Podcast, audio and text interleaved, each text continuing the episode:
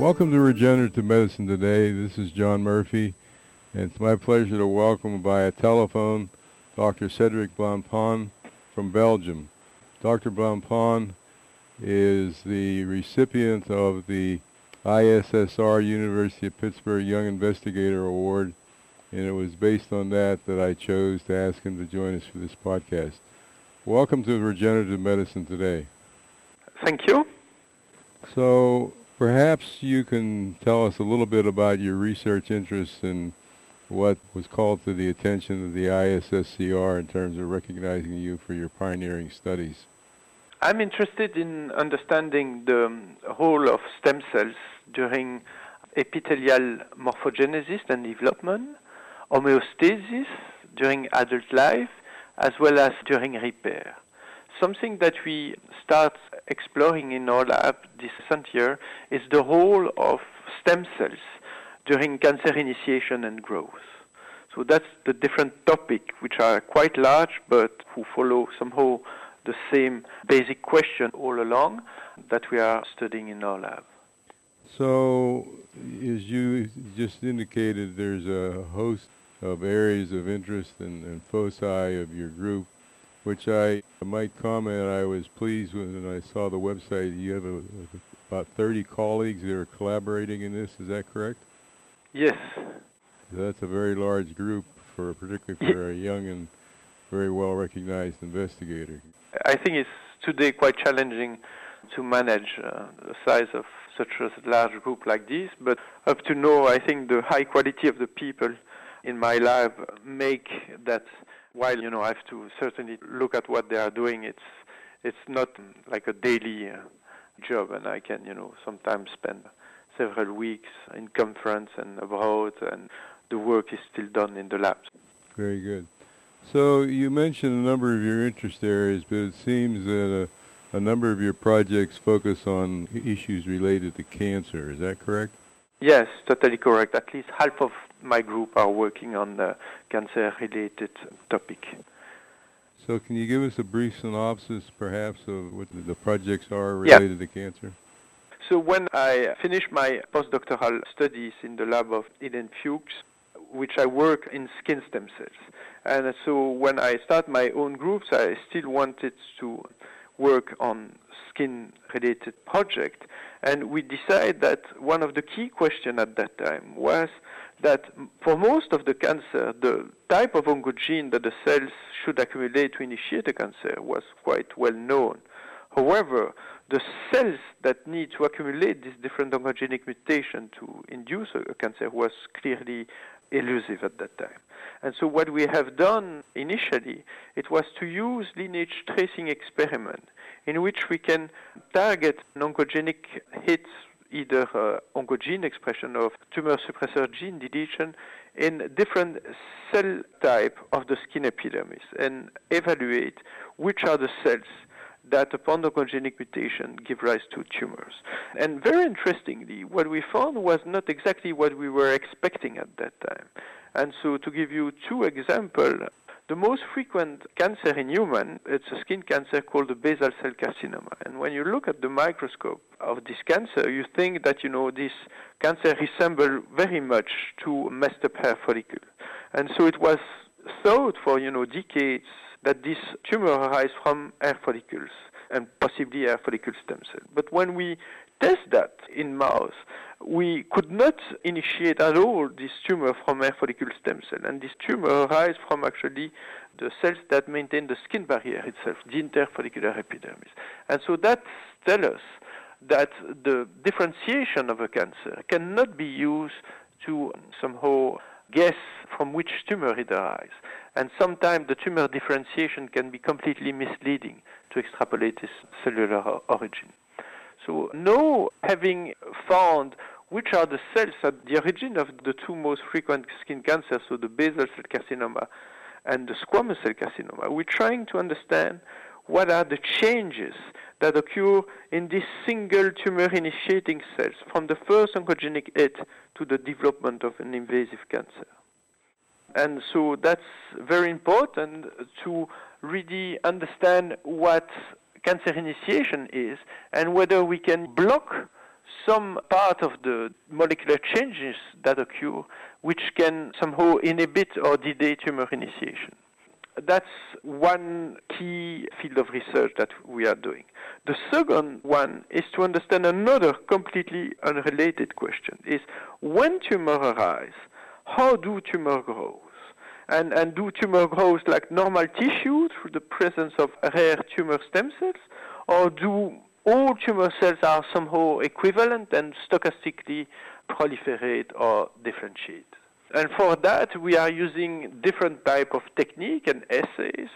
And among the cellular assay that we are using, we are using the same type of transplantation assay that people has used extensively these last 10 years to assess tumor heterogeneity, which is the isolation of different subpopulation of tumor cells and transplant this different subpopulation of tumor cells into immunodeficient mice and see whether there's a subpopulation of tumor cells that are much better than the other in propagating uh, tumor in this transplantation assay.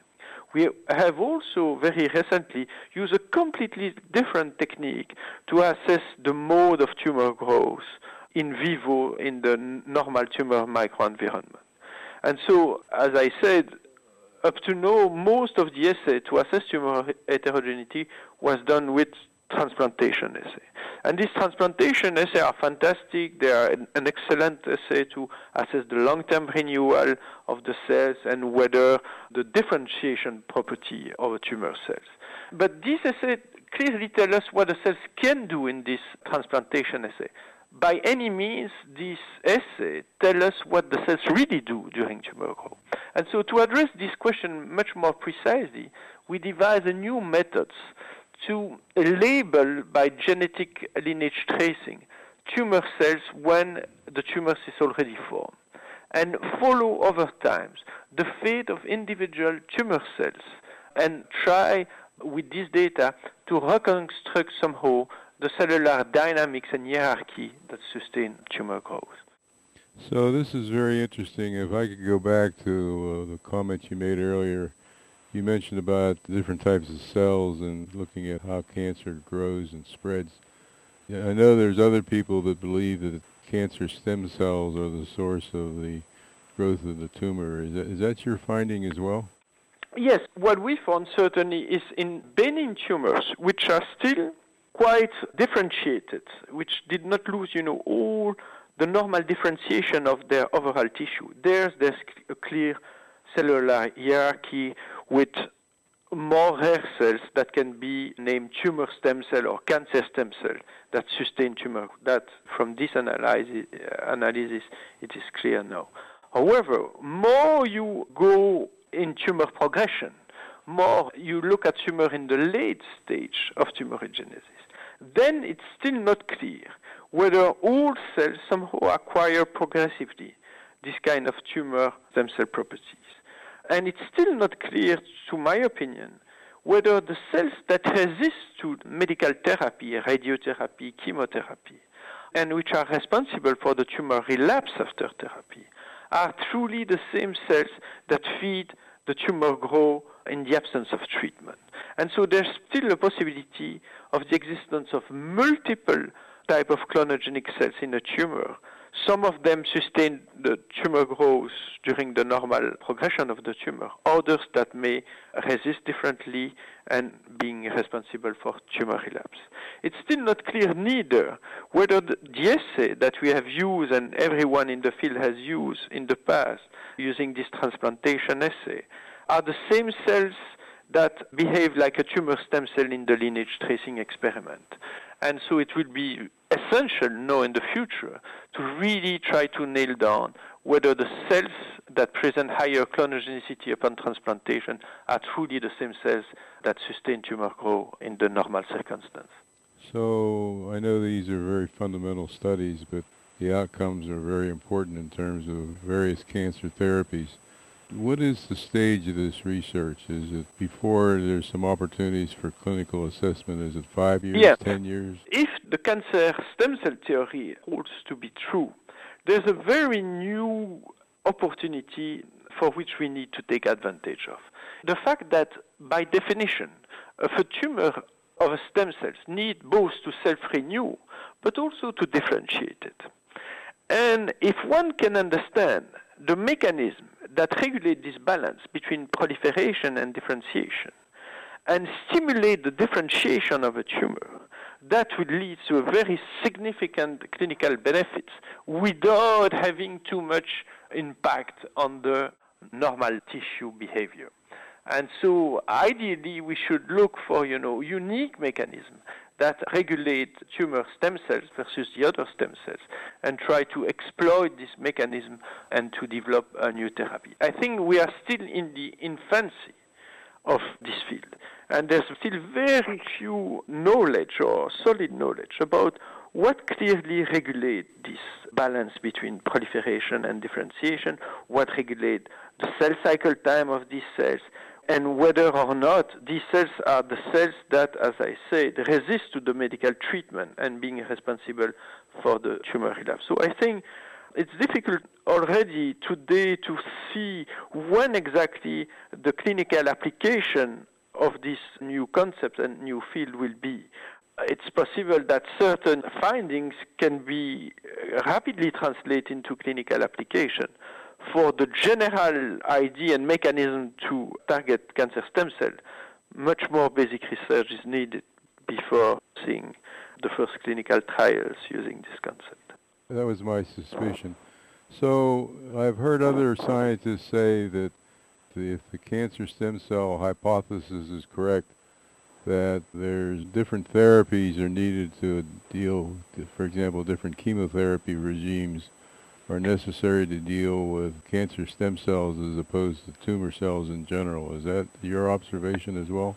What I think it's probably if one can exploit this notion of cancer stem cell and inhibit the cancer stem cell to have a clinical benefit, I think we will need to combine classical treatment with new line of treatment that would get these special sets. And there's been, for example, uh, several recent papers, one of them published in Science this summer, who show clearly that targeting and ablating the tumor stem cells and really a synergistic advantage when combined with classical chemotherapy. And so clearly this indicates to me that the best treatment will probably arise from a combination of treatment targeting different aspects of tumor biology in general, plus targeting the cancer stem cell in particular. So I believe that in addition to your cancer biology, you have some uh, ongoing studies in terms of normal biological systems and stem cells. Is that correct? Yes, totally correct. So we are very interested to understand how the homeostasis, so the equilibrium between the cell produced and the cell lost in adult tissue is regulated. And we are using for that three different tissue. We are studying actively the skin epidermis, the mammary gland, and the prostate now. And we are trying to understand what really regulate the heterogeneity of progenitor in this different tissue, how they balance also proliferation and differentiation, what is the proportion of the stem cell, what are the molecular mechanisms that regulate stem cell, progenitor, and differentiated cells in this three tissue. Very interesting, and also I might add very promising. I clearly understand why the ISSCR chose you for the 2012 Young Investigator Award. Thank you so much.